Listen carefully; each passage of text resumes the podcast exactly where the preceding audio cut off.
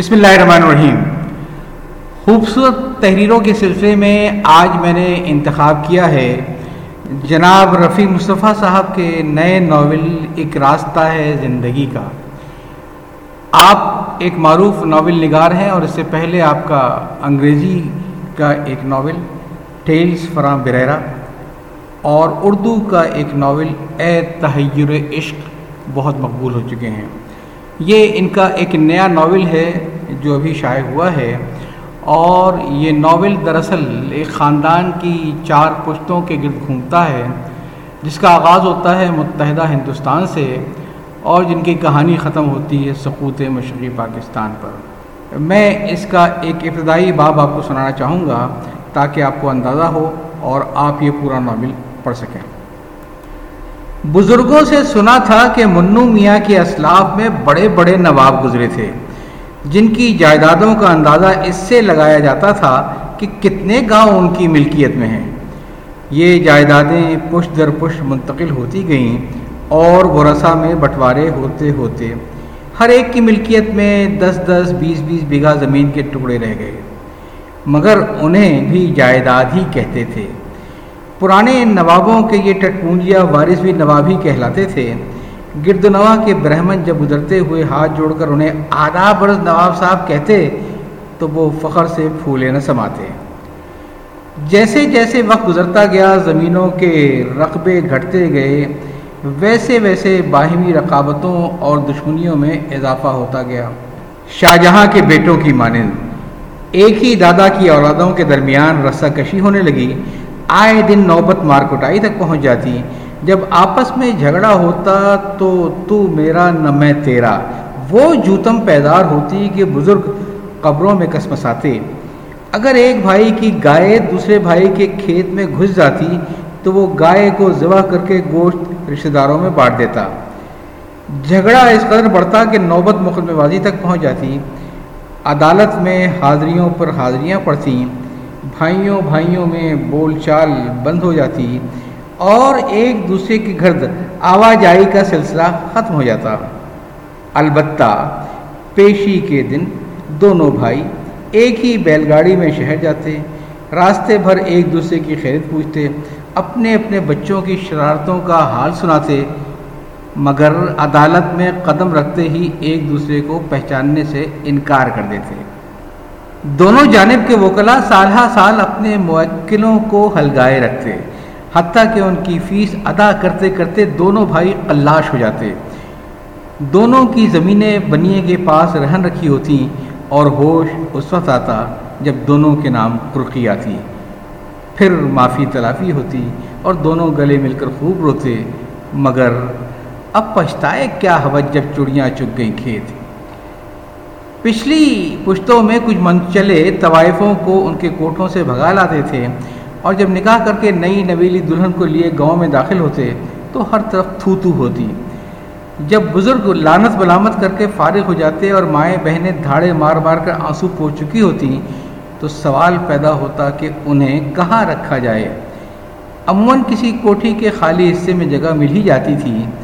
اگرچہ ان کی اولادوں کو وہی محبت اور عزت ملتی تھی جو خاندان کے دوسرے افراد کو ملتی تھی۔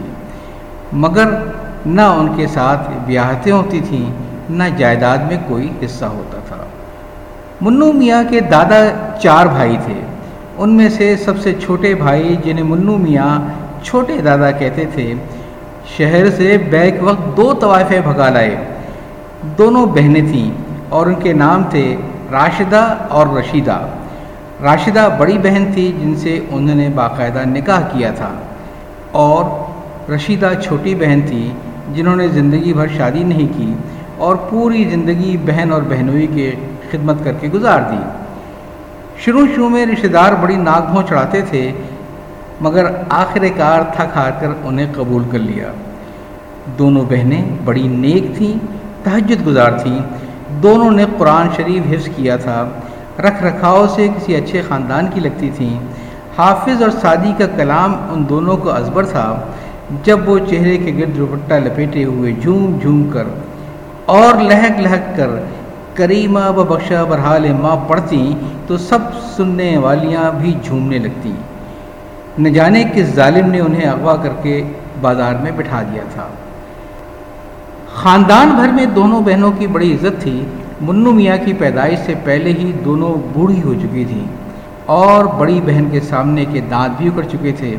خاندان کے سارے لوگ انہیں راشدہ بوبو اور رشیدہ بوبو کہتے تھے۔ اگرچہ منو میاں کے چھوٹے دادا نے بزرگوں کے سمجھانے بجانے سے ایک اور شادی خاندان میں بھی کر لی تھی، جن سے تین بیٹے اور چار بیٹیاں ہوئیں، مگر وہ سب سے زیادہ محبت چمن میاں سے کرتے تھے۔ جو راشدہ ببو سے ان کی واحد اولاد تھے۔ جب وہ اپنا وصیت نامہ چھوڑ کر مرے تو معلوم ہوا کہ ان کے ترکے میں چمن میاں کا بھی حصہ تھا۔ منو میاں کے خاندان میں غیروں میں شادی کرنے کا تصور تک نہیں تھا۔ لڑکی چاہے جتنی کانی کھدری ہو، شادی ہو ہی جاتی تھی۔ دلہا چاہے جیسا لولا لنگڑا ہو، مگر اپنے خاندان کا ہو، سارا جھگڑا جائیداد کا تھا۔ بزرگوں کو منظور نہیں تھا کہ غیروں میں شادی کی جائے اور ترکے میں چھوڑی ہوئی زمین خاندان سے باہر چلی جائے۔ یہی وجہ تھی کہ جب رشتے طے کیے جاتے تو لڑکی والوں کی نظر ہمیشہ لڑکے والوں کی جائیداد پر ہوتی تھی۔ اور پیغام قبول کرنے سے پہلے تخمینہ لگاتے تھے کہ ان کی بیٹی کے بیوہ ہو جانے کی صورت میں کتنی زمین ملنے کی توقع ہے۔ جب اشافیہ کا دیوالیہ نکلتا تو اس کی وزاداری جاتے جاتے ہی جاتی ہے۔ اس اسنا میں کئی پشتیں گزر جاتی ہیں۔ اسی طرح نو دولتیوں میں وزاداری آتے آتے بھی کئی پشتیں لگتی ہیں۔ منو میاں کے بزرگوں کی جیبیں خالی ہو گئیں، مگر وزاداری قائم رہی۔ سفید براق، کرتے پجامے میں ملبوس اور سر پر ململ کی کلف دار چنی ہوئی ٹوپی جو میلی ہو جاتی تھی مگر اس کی چننے قائم ہوتی تھیں۔ جب وہ راستہ چلتے ہوئے ایک جانب پان کی پیک مار کر سامنے سے آنے والے سے جن القاب و آداب کے ساتھ الیک سلیک کرتے، ان سے ان کے رکھ رکھاؤ کا اندازہ ہوتا تھا۔ نشست و برخاست کے آداب و اخلاق میں ان کی خاندانی اقدار کی جھلک اب بھی نظر آتی تھی۔ سخاوت کا یہ عالم تھا کہ جب جیب میں پھوٹی کوڑی نہیں لیکن اگر کسی نے قرض مانگ لیا تو بیوی کے گہنے بنیے کے پاس گروی رکھوا کر اسے قرض دے دیا۔ منو میاں کی چھوٹی بہن کا نام مقصتی خانم تھا۔ بچپن میں ان کی خالائیں، ممانیاں انہیں پیار سے للی بوبو کہہ کر پکارتی تھیں، لیکن بڑے نمبردار کو اس نام سے سخت چڑھ تھی وہ جب بھی کسی کے منہ سے للی بوبو کا نام سنتے تو اسے ان کی سخت گھرکی سننی پڑتی تھی۔ چنانچہ آہستہ آہستہ وہ نام متروک ہو گیا۔ اور سب چھوٹے بڑے انہیں مقصدی خانم سے ہی جانتے اور پہچانتے تھے۔ وہ منو میاں سے ڈھائی سال چھوٹی تھیں اور اپنے خاندان کی حسین ترین خاتون سمجھی جاتی تھیں۔ چند آفتاب چند ماہتاب، گوری چٹی رنگت، کتابی چہرہ، سبز آنکھیں، سنہری بال جو کولوں تک آتے تھے ان کی چٹیاں اتنی موٹی تھی کہ اسے ہاتھ میں لے کر مٹھی بند نہیں کی جا سکتی تھی۔ کومل ایسی کہ جب پان کی پیک نکلتی تھی تو گلے سے اترتی ہوئی صاف دکھائی دیتی تھی۔ تقریبات میں وہ چہکتے، توتی اور تمکتے سرخ پٹا پٹی کے غرارے میں ایسی کھلتی تھیں کہ ساری نظریں انہی پر مرکوز ہو جاتی تھیں۔ خاندان کی بڑی بوڑھیاں جب مقصدی خانم کو دیکھتی تو دونوں ہاتھوں کی انگلیاں اپنی کنپٹیوں پر چٹکا کر بلائیں لیتی اور دعائیں دیتی اللہ نظر بد سے بچائے ماشاء اللہ بالکل گجریا لگتی ہے، گجریا۔ جب نمبردار صاحب نے مقصدی خانم کی شادی غیر خاندان میں کر دی، تو بڑی بوڑھیوں نے بڑی ناک بھون چڑھائی اور مستقل تانے دیتی تھیں۔ آئے ہائے، ایسی چاند سی لونڈیا غیروں میں بیاہ دی اپنے خاندان میں کیا لونڈوں کا کال تھا؟ ہوا یوں کہ نمبردار صاحب اکثر قائم گنج اپنے ایک دوست سے ملنے جاتے تھے، جو ان کے پرانے شناسا اور ان کی طرح شکار کے دھتی تھے۔ بلکہ وہ نمبردار صاحب کا تعارف اپنے بندوق بدل بھائی کی حیثیت سے کراتے تھے۔ وہ اپنا پورا نام عبد الباقی خان قائم گنجوی لکھتے تھے، مگر لوگ انہیں صرف باقی خان ہی کہتے تھے۔ البتہ نمبردار صاحب پورا نام لیتے تھے۔ گھی کے آرتی اور تھوک فروش تھے، ان کی دکان پر ایک لمبا سا بورڈ آویزہ تھا، جس پر لکھا تھا، فرخ آباد قائم گنج والوں کی دکان۔ کیونکہ ان کے پارٹنر مرزا واصل بیگ فرخ آباد کے تھے، جو قائم گنج سے تقریباً اٹھارہ میل کے فاصلے پر ایک چھوٹا سا شہر ہے۔ مثل مشہور ہے کہ کوئلے کی دلالی میں منہ کالا، لہذا گھی کی آڑت میں کپڑے چکنے ہونا لازمی امر ہے۔ مگر مجال ہے کہ باقی خان کے شکن سے پاک اجلے کرتے پر چکنائی کا کوئی دھبا نظر آ جائے۔ ان کے لباس کی بگلے کے پروں کی سفیدی کا راز یہ تھا کہ دھوبی ان کے کپڑوں کو نہر کے کنارے، پتھر کی سل سے مار مار کر نکھارنے سے پہلے ایک تٹہرے میں بکری کی مینگنیوں کے ساتھ پکاتا تھا، جس سے ہکڑ دکڑ دھبے بھی صاف ہو جاتے تھے۔ باقی خان دکان کے دروازے کے قریب اونچے سے کاؤنٹر کے پیچھے بیٹھے گاہکوں سے پیسے وصول کرتے تھے۔ چونکہ ان کا کاروبار تھوک کا تھا، لہذا دن بھر میں زیادہ سے زیادہ پندرہ بیس گاہک آ جاتے تھے۔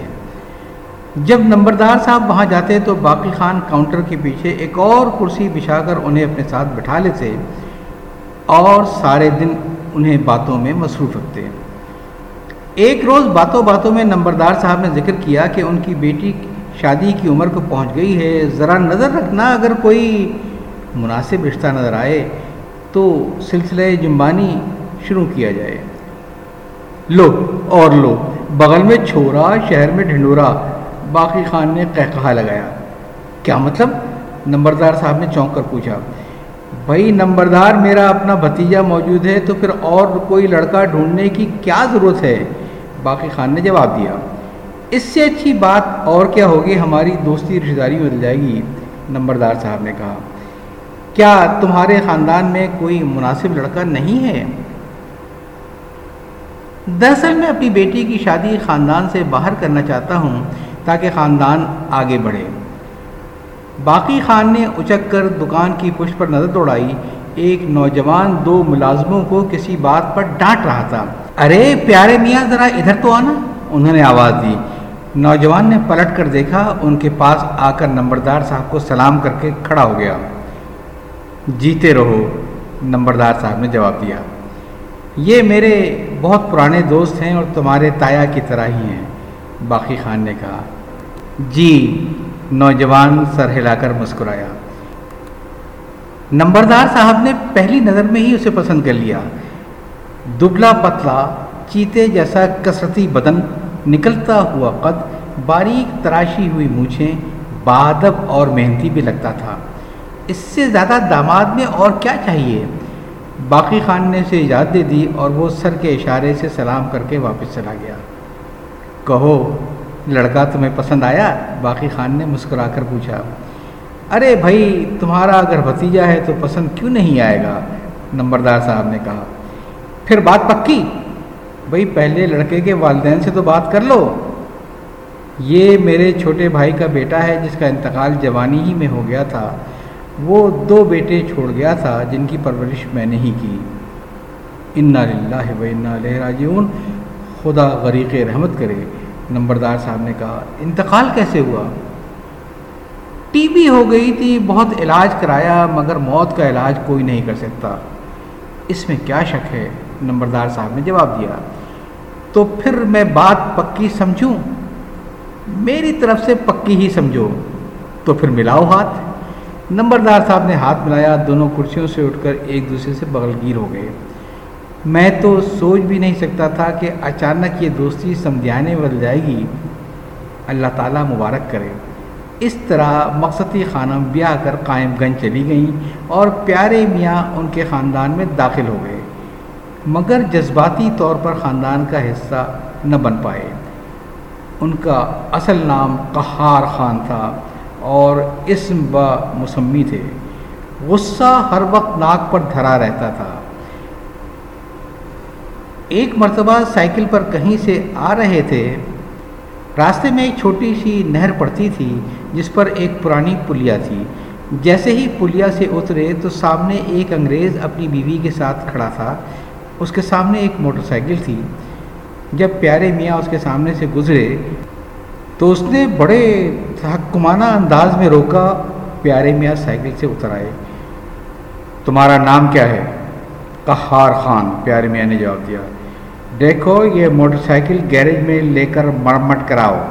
اس کو بولو کہ پولیس چوکی میں چھوڑ دے۔ پیارے میاں غصے سے لال پیلے ہو رہے تھے، مگر کچھ بولے نہیں۔ اس انگریز نے ان سے سائیکل لی، اپنی بیوی کو اشارہ کیا کہ سائیکل کے ڈنڈے پر بیٹھ جاؤ۔ جیسے ہی اس نے پیڈل پر پاؤں رکھا، پیارے میاں نے کیریئر میں انگلیاں پھنسائیں اور سائیکل ایک جھٹکے کے ساتھ رک گئی۔ انہوں نے آگے بڑھ کر دونوں ہاتھوں میں اس کی گردن جکڑ کر اپنی طرف کھینچ لیا۔ سائیکل کے ساتھ ہی اس کی بیوی گری اور انگریزی میں مغلزات بکتی ہوئی اپنے شوہر کو بچانے کے لیے ان کی جانب پڑی انہوں نے اپنی کوہنی سے مار کر دھکا دیا، وہ مدد کے لیے چیختی ہوئی پلیا کی دوسری جانب دوڑی۔ جب ان کا شکار کچھ دیر ہاتھ پاؤں مار کر ٹھنڈا ہو گیا تو انہوں نے اس کی گردن چھوڑ کر اپنی سائیکل اٹھائی اور بڑبڑاتے ہوئے پیڈل پر پاؤں رکھ دیا۔ سمجھتے ہیں، ہم ان کے باپ کے نوکر ہیں۔ کسی انگریز کا راستہ چلتے ہوئے گلا گھونٹ کر قتل کر دینا ہنسی کھیل نہیں تھا۔ چنانچہ محلے محلے میں قہار خان کی تلاش میں ڈنڈورے پٹنے شروع ہو گئے پولیس اور سی آئی ڈی والے دن بھر ان کے محلے میں ہر ایک سے قہار خان کے بارے میں پوچھتے تھے، لیکن اگر کوئی قہار خان کا نام جانتا ہوتا تو بتاتا۔ لوگ تو انہیں پیارے میاں کے نام سے جانتے تھے۔ ایک بار پیارے میاں سے ایک سی آئی ڈی والا آ ٹکرایا، مگر انہوں نے بھی لا علمی ظاہر کر دی یہ ان دنوں کی بات ہے جب انگریز ہندوستان سے بھاگ رہا تھا۔ چار سو افراتفری اور بدنظمی تھی۔ پاکستان بننے کی تیاری ہو رہی تھی۔ ہر طرف زندہ باد مرد آباد کے نعرے لگ رہے تھے۔ آہستہ آہستہ سی آئی ڈی والوں کی آمد کم ہوتے ہوتے ختم ہی ہو گئی۔ جب پاکستان بنا تو باقی خان، ان کے فرخ آبادی پارٹنر مرزا واصل بیگ لٹ لٹا کر پاکستان آ گئے۔ حیدرآباد سندھ پہنچے کیونکہ ان کے کچھ عزیز حیدرآباد میں آ کر بسے تھے۔ انہوں نے بھنگی پاڑے کے برابر میں دو جھگیاں ڈال لی، وہاں گھی بنانے شروع کر دیا۔ سر شام باقی خان کی جھگی کے سامنے شہر بھر کے دودھ والوں کا جمگٹ لگ جاتا تھا۔ وہ اپنی دن بھر کی جمع کی ہوئی بلائی کا اسٹاک بیچنے کے لیے آتے تھے۔ ان کی بلائی تول کے حساب سے خریدی جاتی۔ ہر دودھ والے کا حساب رکھا جاتا۔ مہینے کے آخر میں جس کے جتنے پیسے بنتے وہ اسے ادا کر دیے جاتے۔ رات کو بڑے بڑے مٹکوں میں اس بلائی کو تھوڑا سا دہی ڈال کر بلویا جاتا اور برف ڈال کر ٹھنڈا ہونے کے لیے رکھ دیا جاتا، جس سے تازہ گھی اوپر آ جاتا تھا۔ نیچے جو ٹھنڈا ٹھنڈا چھاچ بچتا تھا، وہ بھی محلے ہی میں بک جاتا تھا اور ناشتے میں رات کی باسی روٹی کے ساتھ پیا جاتا تھا۔ قیام پاکستان کے زمانے میں ہر چیز کی کمی تھی، لہذا چینی، آٹا اور دیگر کئی اشیاء راشن سے ملتی تھیں۔ اور شہر شہر میں جگہ جگہ راشن شاپس کھلی ہوئی تھیں۔ رسالہ روڈ پر پولیس لین کی طرف سے آتے ہوئے لجپت روڈ کی طرف سے پہلے ایک گلی نکلتی ہے، جس میں آگے چل کر ایک سبزی منڈی تھی۔ وہاں سبزی فروش زمین پر اپنی اپنی دکانیں سجا لیتے تھے۔ اور سبزیوں کو تر و تازہ رکھنے کے لیے گاہے بگاہے ان پر ٹھنڈا پانی چھڑکتے رہتے تھے۔ سبزی منڈی کے نکڑ پر اب بھی ایک راشن شاپ تھی، جس کے سامنے باقی خان نے لکڑی کا ایک کیبن خرید لیا اور وہاں گھی بیچنا شروع کیا۔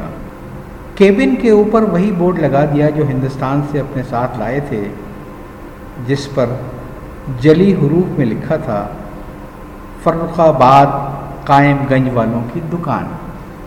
تو جناب یہ رفیع مصطفیٰ صاحب کے نئے ناول ایک راستہ ہے زندگی کا۔